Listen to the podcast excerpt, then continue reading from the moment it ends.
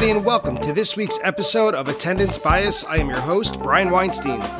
This week's guest is Jordan Lev, who came on to talk about Phish's performance of Limb by Limb at the Chaifetz Arena in St. Louis on August 28, 2012. From the host's perspective, there are, generally speaking, two types of jams or two types of shows that most guests pick for attendance bias either a high profile show that I've been to or heard, or a diamond in the rough show or jam that I otherwise probably would have lived the rest of my Phish listening life and never would have come across. Today's episode features the latter. Most versions of Limb by Limb feature the incredible drum work of Jon Fishman, great call and response vocals from Trey and Page, and Mike holding down the rhythm on bass. This version still features all of that, but it also has a surprise right in the middle that is unlike most other versions I've ever heard. But this podcast is not about me, it's about the guest. Jordan tells about his experiences traveling all around the country to see Phish, the significance of St. Louis in his personal life, and why he was so surprised to see Chaifetz Arena pop up on Phish's 2012 summer tour dates. So get on your bicycle, give a shout out to Mr. Miner, and get your most analytical brain in gear as we discuss Phish's performance of Limb by Limb from August 28th, 2012 at the Chaifetz Arena in St. Louis. Jordan, thanks for being here tonight. How are you doing? I'm doing great. Thanks for having me. My absolute pleasure. The jam that you picked to discuss today, you pointed out a real diamond in the rough, a version of Limb by Limb that I hadn't heard before, that I hadn't been aware of. And I just listened to it again before we started this recording. And it it should have a permanent space in pretty much anyone's rotation, whatever kind of Phish fan they are. It's fabulous. And that Limb by Limb is from August 28th, 2012 at I recently learned Chaifetz Arena is how you pronounce the venue in St. Louis. Uh, can't wait to talk to you about it. And before we get into the jam, let's get to know you a little bit. So you grew up in northern New Jersey, is that right? Yep, New York City suburb.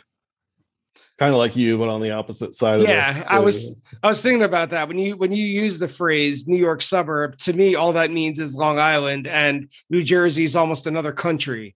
to me. you know, it's like yeah. Canada. Uh, but you know, it's the same deal. Take a train. Yep. And you're there. Exactly. How did you get into Phish in New Jersey? Uh, so I actually didn't get into them in New Jersey. I, okay. I didn't get into Phish until I was in college. And so I went to Skidmore College in upstate New York uh, in the early 90s, early to mid 90s. And that was really kind of a hotbed of Phish fandom, I'd say. I mean, as many New England you know upstate schools where you know uh, for example uh, scott bernstein scotty b mm-hmm. uh, was went to that school the same year i was. He was you know say an acquaintance i guess. And there's just all it was just in the air there. So i think unlike you know i hear a lot of people on your podcast and they have this like aha moment or something or they're at a show and like finally hits them. For me it was much more gradual. It was like a process of osmosis you know, my like freshman year roommate, he just played like Dave Matthews Band and Phish all the time, and it just slowly got in my head. Phish kept Dave Matthews kind of fell off that train pretty early, but yeah, yeah, and you know, a, a bunch of people on here have brought up Dave Matthews as kind of their, for lack of a better phrase, their gateway band that got them into Phish once they you know they they wanted something a little more serious when it came to improvisation or musical dexterity but I got to say, God bless Dave Matthews. He found something that works for him, or the band did, and he's you know he's great at what he does. And Absolutely. you know whether or not you fell off or if you're still on with him, you know he doesn't need us. he's got yeah. his own thing going well, on. I mean, and it's I, not bad. His music's still pretty damn good, actually. I haven't listened in a while. I mean, nothing but respect to you know for he's obviously a, the whole band is incredibly talented musicians. Just you know you go through different phases of life, and uh, some things are are your cup of tea, and then they're not. And when I asked you before we hit record here, if there's anything you'd like to promote or share, you said there's nothing about you personally that you have to promote, but you mentioned a is it a newsletter, a blog? Tell us a little bit about what you were thinking. Yeah, I just want to spread the word. Um, so there's a, a guy, Rob Mitchum is his name. He's a, a you know music critic um, and he writes about lots of bands, um, but also about Phish. And he has a it's like an email newsletter. It's free, and you know he writes something. More most recently, he's been writing about an essay about whatever show happened 25 years ago. So currently, he's in uh, the fall tour of '96. Um, so you know, there's a lot about how it's not the most exciting tour, but it, it's it's just great. It's it's you know so much of what I see online about Phish is this very um I don't want to say shallow, but um, it's like rah rah rah, like cheerleader, like that was great, that was awesome, or like that sucks. You know, it's very like binary. Let's get into the spirit of it. It's great, you know, to, to get excited, but it's not always the most um, cerebral uh, take on things. And Rob Mitchum just writes like really interesting things that other people aren't, you know, haven't talked about necessarily. So I feel like if you're into like the analysis of Phish and you know you're okay hearing some intelligent takes on maybe where they falter at times you know um, but also intelligent takes on where they just really excel uh, i just can't recommend it highly enough and I don't see people talking about it online which is as much as i think they should which is crazy to me because it's just it's just so good so anyway I, I, have no relation to this person i, I just love reading his stuff um, but if you go to phishcrit.substack.com that's where you can sign up for his free newsletter and go through the back archives. If you're interested, I'd recommend reading about fall 94. You know, I feel like he had a lot of really great takes on that, you know, that incredible period of growth. But yeah, it's uh, Phishcrit, P H I S H C R I T dot. All right, great. And when today's show airs, I'll put a link to it in the uh, in the show notes. So anyone listening now, if you're into some cerebral breakdown of Phish from 25 or 25 plus years ago, just look at the show notes today, click on it, whether it's just a uh, whatever link I could find or connection. You got my interest. So hopefully people listening would be uh, interested as well. So we got to know you a little bit, just, you know, surface level background. Let's hear more about you as a fan. We'll get into the attendance bias lightning round. You ready? I'm ready. Attendance bias lightning round. So, Jordan, when was your first Phish show?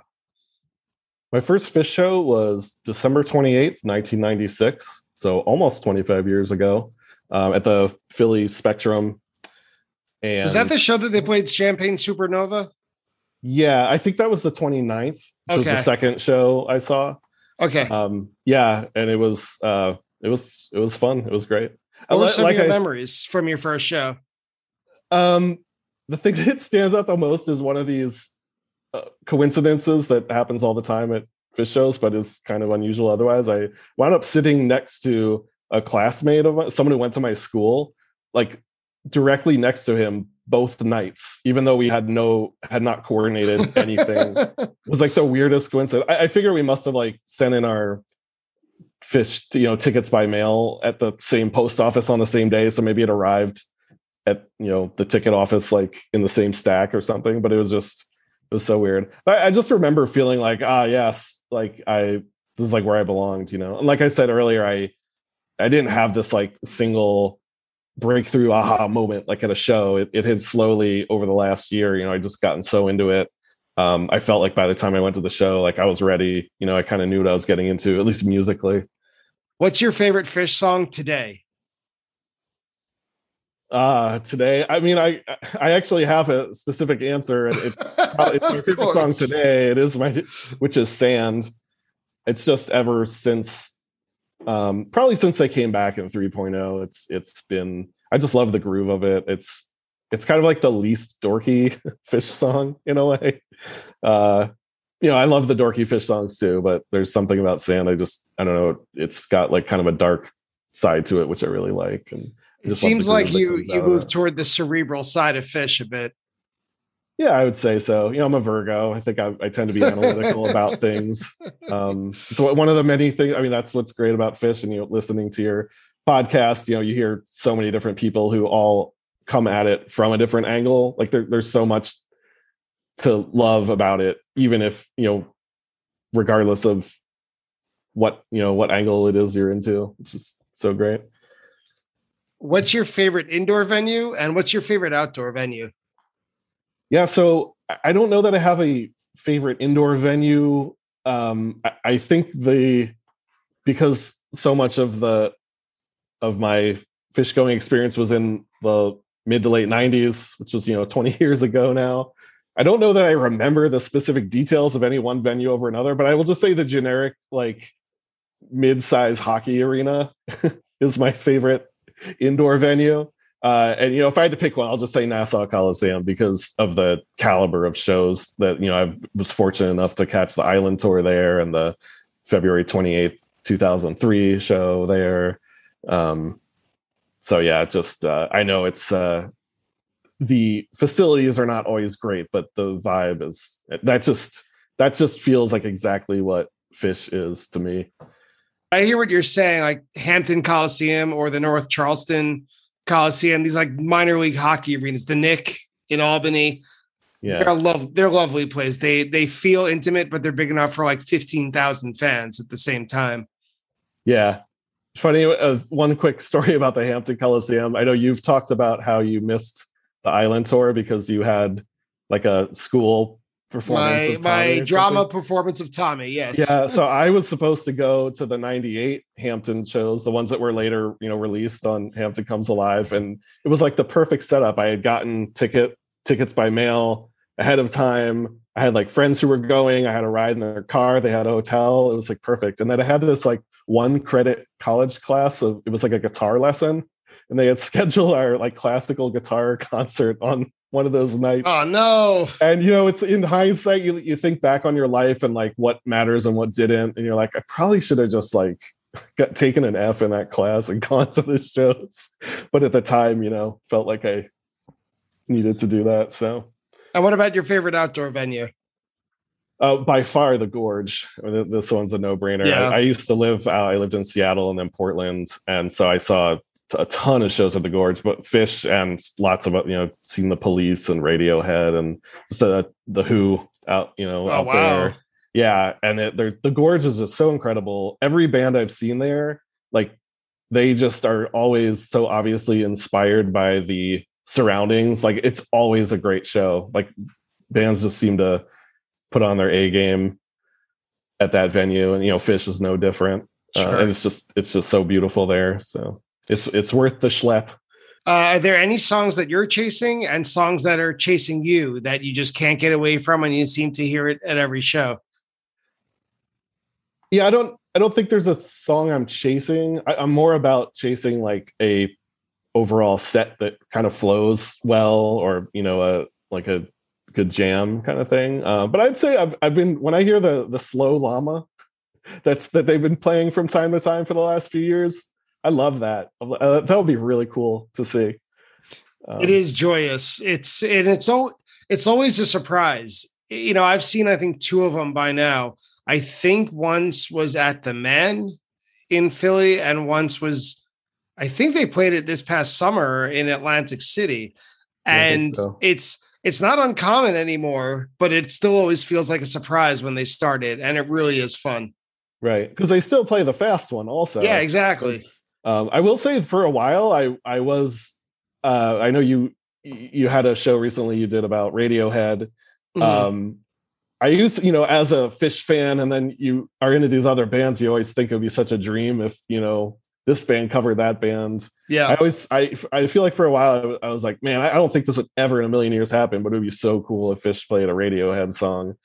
And then of course they did at the Baker's Dozen, and it kind of came across as a flop. I guess like well, it seems like the general sentiment is that people didn't like it, but I thought it was amazing because I think it's like when they played Purple Rain or something. You know, it's like you got to take it for what it is. You know, it's it's because I was there, I was at that show, and I uh, had a oh. freak out in a positive way. It was like yeah. when they played Sparks on uh, December 30th, 2016.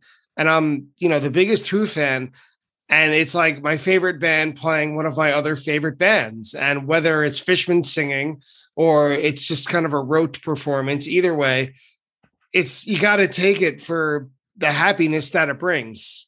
Yeah. And if you if you get if you get too deep into Fishman singing anything you know think, singing Thom Yorke's vocals you've already missed the point. You're going a little too deep. Yeah. Well, one one aspect of it though that I didn't, I don't know that people really got, or I don't know, maybe they did, but like they, if you are are into Radiohead and listen to their bootlegs, like their concerts, they play that song, uh, "Everything in Its Right Place," very differently at concerts than it was on the album. And they do this thing where they like loop the vocals and they kind of jam with this like vocal delay thing. And like Phish did that for their cover yeah. of it. I was like, this is amazing. Like they're not just covering this out this song from this amazing album. They're covering the live performance of this song from Radiohead. I I figured I don't know. I thought maybe Phish fans of all people would appreciate that aspect of it more. what's your yeah? What's your uh? What's your favorite Phish year? If you could only pick one year of Phish to listen to for the rest of your life, which year would that be? Uh, I mean, if if I only could listen to one for the rest of my life, probably '97. '98 was my favorite year for like being at shows, just because I, you know, I was like on tour that year. I saw more shows that year than any other. Um, and if I have like a hot take favorite year, I want to say 2013 because I just love the jams that that took place and and some of the shows. I mean, that was October 20th at Hampton Coliseum, I think. Um, mm-hmm. I think that's right. Is, is one of my favorite. I mean, the second set of that is just, you know, chef's kiss. well, um, what's your favorite post show snack? grilled cheese from yeah, classic. Yeah. Yeah. You and I are, I have a feeling you and I are a lot alike in terms of our comforts and our fandom and what we like. That's, I'm the same way. I go for the classics, tried and true. Yeah. And finally, what's the weirdest thing you've ever seen at a Phish show? So, uh, yeah, the weirdest thing that like happened. Uh, th- so this was in uh, fall of '99 at the in Albany. I don't know if it was still called the Knickerbocker or if it was like the Pepsi Arena then. Maybe it's always the Knickerbocker. Yeah, the it's Knick. always the Knickerbocker. Uh, yeah, so I was going to that show with with some friends, and we for whatever reason we got there late, and like we heard them the band starting to play the first song as we were like walking into the venue. So we're like, all right, like we don't even know where our seats are. Like we're not even going to bother looking for them. Let's just walk straight ahead into the first, you know, doorway we find, and we start walking in and down the stairs, and we just look for a couple empty seats that are next to the aisle, and we just go in right. You know, we just wanted to get to like the first place we could, so we, you know, weren't we're we're not missing any more of the music. And so we're there and we're like, you know, dancing. And like a few minutes later, we like turn to our left and sitting right next to us is like our other friend, like my roommate and when like my best friend who had gone to the show separately. And again, like we had no coordination of this at all. We, we had no idea like where anyone was sitting and we had no plans to meet up. And we just randomly out of this, you know, 17,000 person arena, like wound up taking the first seats we saw and like there we were right next to our best friends. Only at Phish. Yeah. When was this show played? So today's jam was in August of 2012.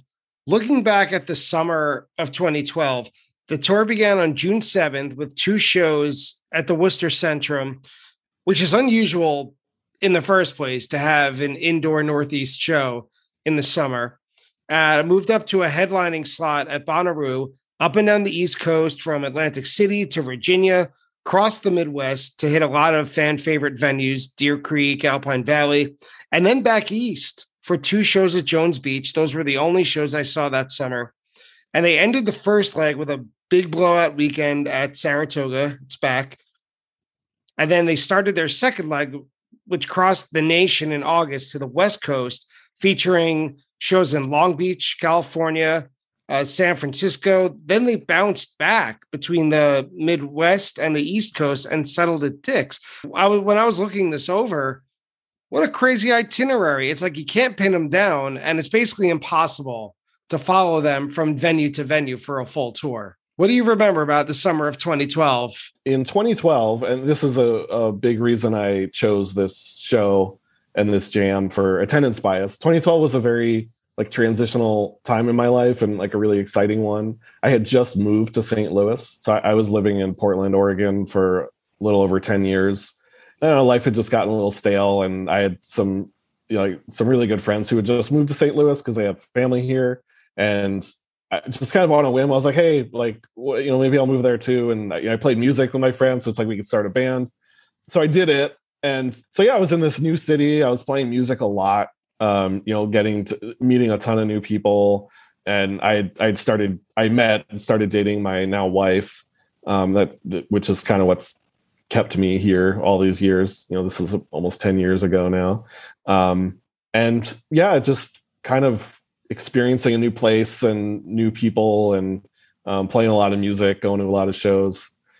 I had assumed Deer Creek was the closest they were going to get to St. Louis, but lo and behold, there's a show at this relatively unknown, you know, small school basketball arena, the Chaifetz Arena, which happened to be in my neighborhood that I lived in. I lived in an apartment at the time it was just mind blowing to me. Like I, I wound up riding my bicycle to this show. Wow, yeah, I've driven. That's fun. Yeah, it's like you drive. You know, I've driven up to Limestone for the festivals up there, down to Cypress. Uh, I've driven across the country, east and west, for you know summer tours, down to like Indio for Festival Eight, for you know living in the Pacific Northwest. Like you go to such great lengths, and then it's like oh wow it's unimaginable that you can like not be in a car to get to a Phish. Yeah that's that's kind of where i was you know with my life and geographically and i just also was at a place in my Phish fandom. It was really like kind of a new like peak uh fandom. You know as you picked up on earlier I'm, i can be like pretty analytical and um i kind of fallen off the off the train back you know back in the 2.0 era um and when, well, when Phish came back, you know, in 2009, I started to get back into it again. And, you know, it was slow going for a while. It, you know, it was super exciting to have them back and listen to shows. I mean, going to shows, you know, was always fun.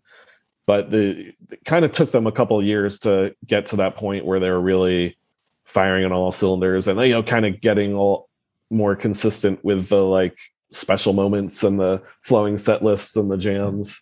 I mean, there was this there were all these blogs that were going on. The the and Mr. Miner's Phish thoughts. I just want to throw that out there. I sure. was obsessed with that. I loved it so much. Um, he was just so passionate about it, you know, just and he would like give these detailed reviews of shows. And I think he was a little uh, of the variety of, you know, hyperbolic, let's say, but I just loved it. You know, I, I almost looked forward to his reviews of the shows as much as like listening to the shows themselves. So that you know that I, I, feel like in 2012, you know, all this was going on, and also I was kind of diving into the let's say the analytical side of things in a way I never had before. Um, so that that's kind of the headspace I was in at this time. Well, you're not alone because I would agree with you that. Well, I mean, I think it's pretty factual to say that it took them a couple of years to really dive back into the flow that you mentioned, that they became Phish who we all know and love. But 2012, you could argue that summer tour was when it really settled in. I don't have too many sharp memories of that tour overall since I only saw the two shows at Jones Beach. But what I do remember were fan reviews, like you mentioned, not just from Mr. Miner, but just general forums and maybe phish.net, where people were effusive uh, of almost every show, including Long Beach, uh, the SPAC weekend, and Dick's. And one journalist who is accessible on Twitter, Brian Bavosa, I, I really respect his opinion. He wrote for Glide magazine. At the time, he wrote about the first leg, quote, this past weekend at the Saratoga Performing Arts Center, I can confidently say that Phish concluded their best tour, or at least the first leg of one, since at least 2003. Coming out of the gates with a top effort at Worcester Centrum a month earlier, the band did not let up at all throughout the next 18 shows, combining some elements that make Phish Phish, the fearsome foursome of Trey Anastasio, blah, blah, blah, blah, blah, crafted a riveting frame of music that certainly had fans a buzz about the possibilities for the remainder of the year. And without reading his whole article, he also cited bust outs, purposeful jamming, their playfulness and humor that became very common in 2012. I mostly remember that, and it might have been Scott Bernstein, who you name checked earlier. Uh, there was like a running song count as the band broke their own their own record for the most distinct songs played during a single year. I remember, I think it was him. Yeah, uh, it was him or Scott, Scott Marks. Marks. Yeah, it was one or the other. We're just bursting at the seams it was like 257 i think was the number something around Sounds there Sounds about right yeah and they they were just bursting with song counts because you yeah. know and they because they only toured about half the time that they would tour in 1.0 you know if if not even less than half so it right. really Which felt even more exciting impressive in a way right yeah. right that's yeah. what i mean so to wrap up this segment of the context of 2012 why did you pick this limb by limb so I, you know, this is attendance bias. So I was at this show and I, remember it very vividly. It was it was such a great show. Um, I would just say this is kind of a highlight jam from that show. Um, you know, it's it's like you said earlier, it's kind of a I feel like it's kind of a hidden gem. Um, now the, the thing is that this this show took place the week before Dick's 2012. And as we all know, I mean that you know the fuck your face show and and even I mean the two shows after that uh were just so I mean that was like the first time I feel like you could say ah something happened in 3.0 that was like never happened in 1.0 you know not that it was like better then but you could finally say like without having to you know I feel like in 09 and, and 2010 2011 you're like well you know like there it's good. I don't know. You felt like you had to almost make excuses for it. Well, you have to qualify. Uh, I think a lot of us it. felt like, yeah, we have to qualify it. It's great for 3.0. Like, exactly, like as yeah, if exactly. you need you need some, like you said, you have to um, justify your opinion somehow and not just let it be. Right, but the the fuck your face show, no justification needed. The like the light from the next night, or even the it's like Golden Age and Prince Caspian before it. I mean, just three ridiculous jams. And then the, the third night, the second set, you know, I, I said "Sand" is my favorite song. That's probably my favorite Sand of all time. Is that third? So anyway, this is like in the shadow of that. But I really feel like it's a great. The show has so much energy and it, it has so much like you can feel them building up to to what would just be bursting you know, yeah. at, at Dick's. So the limb by limb is played after Walk Away and you could hear it in the recording, at least the one that I listened to on phish.in, which is outstanding. The guitar tone that Trey is playing to open limb by limb is very brash. It's coming straight from Walk Away, and it sounds like that heavy 70s guitar, like hard rock guitar. And he plays that opening riff, but once the drums and the proper song begins, he almost completely backs away. It's like immediate dynamics from yeah beginning to one minute in, it's like a completely different guitar shift.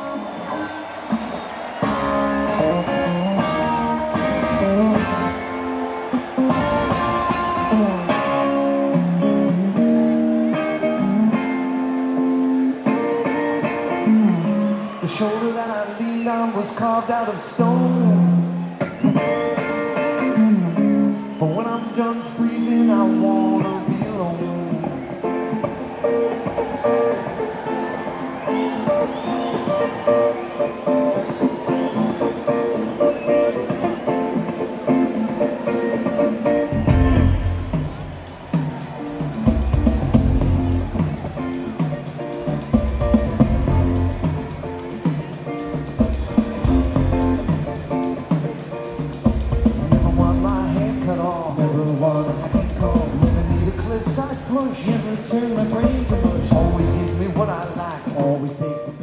I, I, think it must have been a mistake because if you listen to the, it's not a direct segue from Walk Away. Right. They, they actually stop. So I think he just like forgot to hit the switch on his yeah. pedal or something. And then about two minutes in, the uh, Mike's backing vocals, although not really backing, they're just part of the song. They're up front, and he didn't quite have it. The part was limb by limb by limb, limb by limb by limb, and he speeds up in the middle. I don't know if they still do that, but if they don't, this recording, this performance might be a reason why they don't. yeah, it's pretty tricky.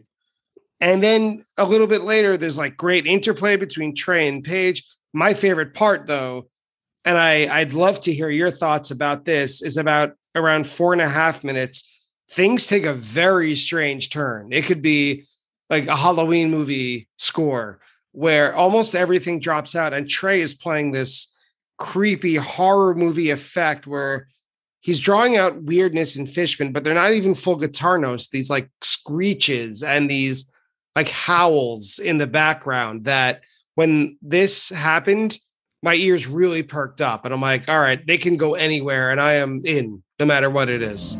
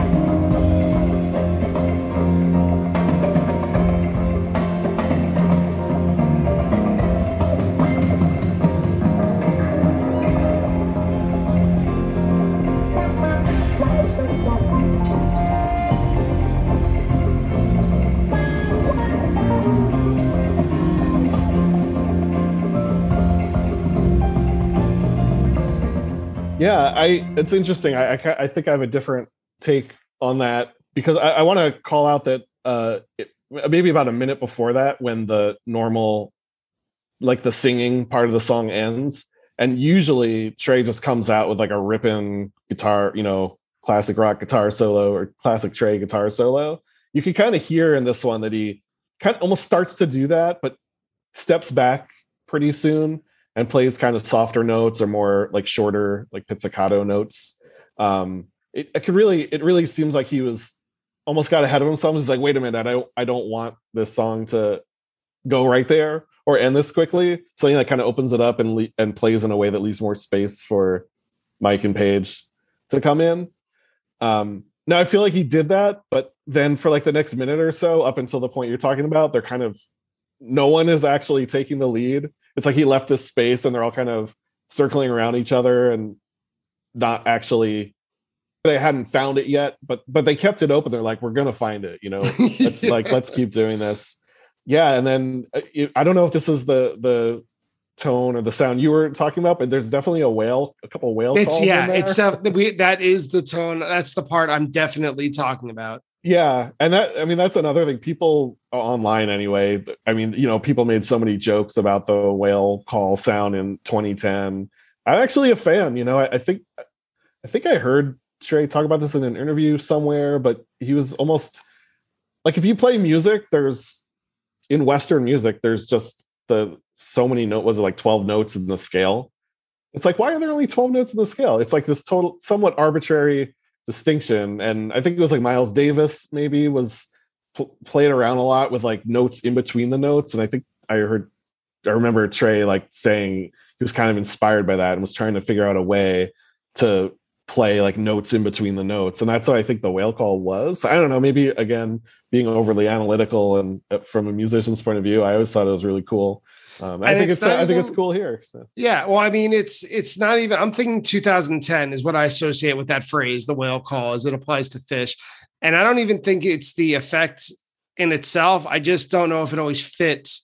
Because Trey, you know, when he gets a new toy, when he gets a new sound, like my seven year old nephew, when he gets a new toy, he wants to bring it everywhere. He wants to bring it to the table when you go out to dinner. He wants to show it to his uncle when he comes over for dinner. Like everything is about that toy. And I think he, it's a, you know, it's been, it's a tale as old as Phish has existed. He always wants to do it. And I think that's what happened.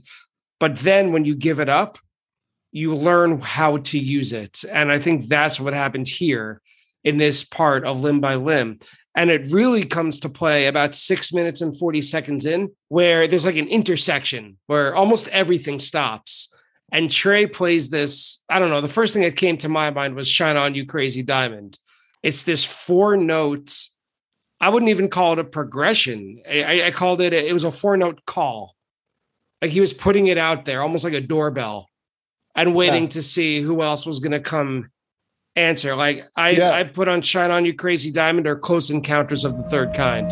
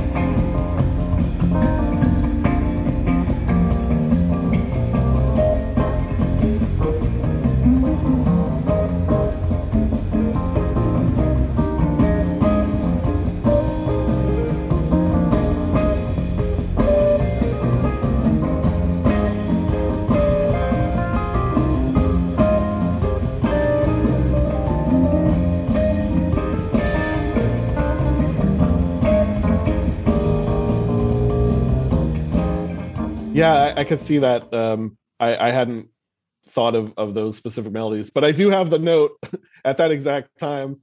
It's almost like he's saying, "Come on, guys, let's like let's do yeah. this." You know, again, I feel like they've been circling around each other. But to their credit, again, I, I love when they're patient and take their time. Like we know it's there. We just we just got to find. I so much prefer that than just ah whatever. I'm gonna like rip a solo and, and we're done. Yeah, um, it's like making yeah. Radley come out. You got you got to yeah. draw it out. Yeah. And then by seven and a half minutes, just a minute after that four note call, we're in full type two. Like limb by limb is gone. Yeah, it's really a slow build, and uh, you know, again, you know, they're they're kind of in this holding pattern for a little bit, and, he, and here they are finally like things just locked in place. It seems like, or it had locked in place a couple minutes prior, and you know, Trey hangs back for so long to give space for the I presume you know to give space for the for the other musicians. And eight eight minutes eight minutes 15 seconds or so trey's like all right like we're locked in. Like i'm gonna take the lead again. And yeah it's it's great. About a minute later around close to 10 minutes i guess it is uh there's this ripping rhythm guitar. And my note reads the sort of jam i'm always hoping for yeah, it's great. So it's like back. I think they were kind of playing in a minor key for a while there. Yeah, like back to a major key. It's like finally starting to hear like the climax happening. Um, but Trey is still playing rhythm guitar, like you said, which again, as you know, someone I'm I'm not the biggest fan of the just going to the guitar solo all the time. It, it gets boring to me after a while. Same. I mean, I love it when it's uh, you know just all of the skills and experiences over the years that they've developed it's like ah we can still start to reach that peak or that climax in a, in other ways besides just a ripping Trey solo. So yeah, I love this. This kind of he's he's playing rhythm guitar, but they're still giving that feeling to it of building up, building up towards this peak.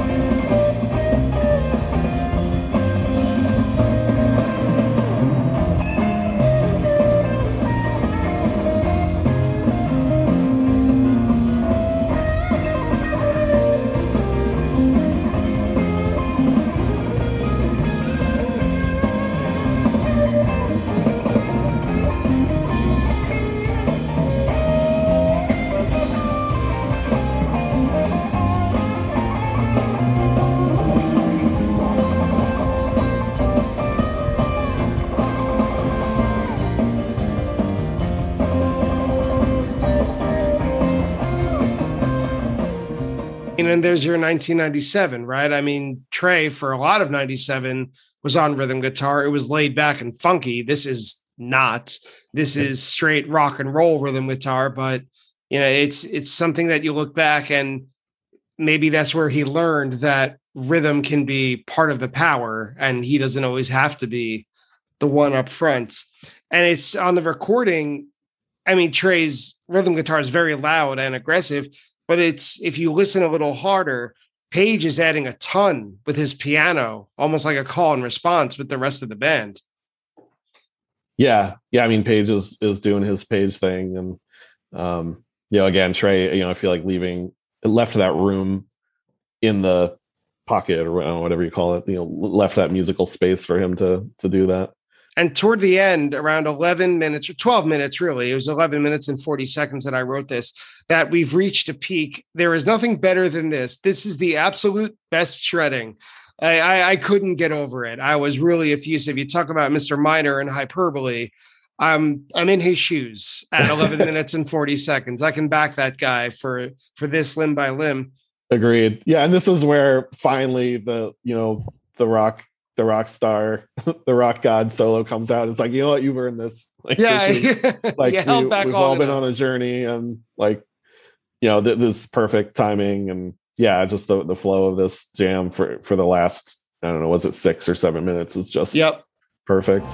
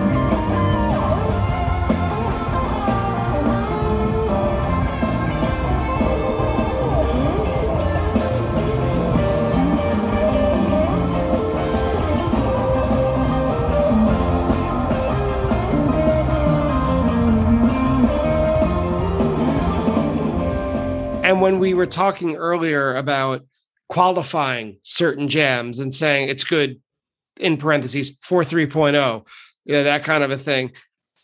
The last thing I thought at the very end of this limb by limb was when people rip on 3.0 as like never being as good as 1.0, like it's all right, this is good for now. I wish there was like a time travel machine for people to hear this in 1993, like as if you could go back to when the band was like in their early or mid 20s and play, whether it's for them or their fans, who we were also in our 20s or some of us. And if you said if Phish was still playing like this in 20 years, or if Phish was playing like this in 20 years, would you still go see them? And then play this version of Limb by Limb? I guarantee almost everyone would say yes. Oh, yeah, no doubt. And then by the end, there's a perfect sudden change back to Limb by Limb as if it was all a dream. yeah. Well, it's like where do you go? You know, you you uh you hit the peak, the climax, and you know, it's you there's not, you know, it's that's why it's so great that they built up to it over so much time, in my opinion. You yeah. know, took their time with it. Um can't really go anywhere. So it's nice that they wrap well, they, up the song. I think that uh, people complain also back then complain incessantly about the rip cording. Um and which you know I, I I get it too that was annoying sometimes to you think a jam's going somewhere and it just ends. But if they it's almost like they ripcord a jam by ending the song. They do that a lot more recently, I've noticed the last few years. Like they've gotten really into like coming back to the end of the song after jamming just yes. to wrap it up. I feel like it's like, oh, okay, I can live with that. It's you know a sense of uh a sense of closure. Conclusion. Yeah, closure, yeah. Well, they went to Julius after this one. So not yeah, a bad consolation yeah. prize. I'll take it. And this yeah. limb by limb left nothing behind. No, I mean this whole set. Eh, the I mean the we didn't really get into it, but I mean leading up to this, there there's this uninterrupted segment. It's chalk dust. Frankie says, undermind, sand, walk away. I mean, it's just it's just like relentless. It, it there was just nonstop energy, um, and I mean this is really I would say this is in the classic like early 3.0 template, you kind of have the third quarter is like the highlight of of most shows. Yeah, I would um, agree. Yeah, I mean, this was I'd say the Julius. It like if you know Julius is like the low point. if Julius is the yeah, right. point in energy of a show, like you know, it's a good show. so Jordan Lev, thanks so much for being here to talk about this version of Limb by Limb from August 28th, 2012 at Chaifetz Arena in St. Louis. And before we get out of here, can you repeat again the name of uh, of the author of that newsletter and how to find it that you were so eager to share earlier? Sure. It's, his name is Rob Mitchum, and his email newsletter is at phishcrit, P H I S H C R I T dot substack dot com. All right. Thank you, Jordan. Appreciate you being here today. And I'm excited to talk to you again, I'm sure, real soon. Yeah, thank you, Brian. Love the podcast. Appreciate everything you, you do and all the great conversations that you uh, spark with people. And that's it for my interview with Jordan Lev. And now it's time for the attendance bias fact check. Attendance bias fact check. Jordan's first show was December 28th, 1996, at what was then called the Core State Spectrum in Philadelphia. I was wrong when I cited the band playing Champagne Supernova by Oasis, and Jordan was right that they played it the next night at the same venue in the middle of a crazy sequence. That sequence in set two of December 29th, 96 goes You enjoy myself, into a rotation jam, into 16 candles, back into You Enjoy Myself, into Harpua, then Champagne Supernova, and closes out with Harpua. I remember trading for that tape specifically to hear that sequence, and I was sorely disappointed at the quality of the recording I got on that tape. But luckily, we now live in the 21st century when Phish.in has a very decent sounding recording of both the 28th and the 29th. The performance of the Oasis classic is right in line with the band's playing of Collective Soul's Shine a year earlier with Tom Marshall on vocals, and what I guess was a few run throughs backstage ahead of the debut. It was good for a quasi serious, quasi funny joke. Slow Llama has been performed six times so far, and I've seen it three times not twice. The three times I've seen it were at The Mann in Philadelphia in 2015 after its debut, at Merriweather Post in 2018, and in Atlantic City in 2021. Phish's cover of Radiohead's Everything in Its Right Place was played, as Jordan mentioned, at the Baker's Dozen on August 4th, 2017, during the Lemon Poppy Seed Night. Jordan and I talked a little bit about the seriousness or the intent with which the band played the song. To help shed some light on it, I found an interview with Trey in the New York Times from writer Jesse Jarnow about Phish's cover of the song. Trey said, Obviously, we love them, meaning Radiohead. Who doesn't? We admire them. But we kind of wondered, like, if you weren't a fan of Fish, would you understand the glory of the Jon Fishman vocal? Like, if Thom Yorke and those guys hear that, Yorke's got such a great voice, and it's kind of hard to sing. And the other people in Phish could have sang it, but having Fish sing it was great. He's Fish. We love him. But he has to have some character to his voice. How do you explain to outsiders that the guy who sang it, well, he's like the heart and soul of the band? He's not normally the singer. A few years ago, he didn't think of himself as a singer at all, but it's so perfect. We hope that if they do hear it, they know it was done with absolute love and honor. When talking about Phish in 2013, Jordan mentions the show on October 20th, 2013, at the Hampton Coliseum. That show was the third of three nights at the fabled venue and featured the famous Taking Care of Business segue out of Piper in the second set, along with several other highlights. I cited the blog Tackles and Lines as a great source for getting the vibe of summer 2012, but I couldn't find the name of the author on the blog itself, just by happenstance, I learned that the author of the article I used was none other than Brian Brinkman of Osiris Media and a friend of this podcast. Brian recently appeared on this show and chose to tell his story about Ghost from December 30th, 2016. Check out that episode, it's a good one. And that's it for the fact check. Again, I'd like to thank Jordan Lev for joining me today, Phish.net for providing all the information we needed for that fact check, and Phish.in for a great recording of this track of Limb by Limb. If you enjoy Attendance Bias, please support the show by leaving a rating and a review of it on your favorite podcast app. Also, feel free to reach out to me at any time on social media. I am most active on Instagram and Twitter. Say hello, and I'll send you a free sticker. Thank you again for listening, and I'll see you next week on Attendance Bias.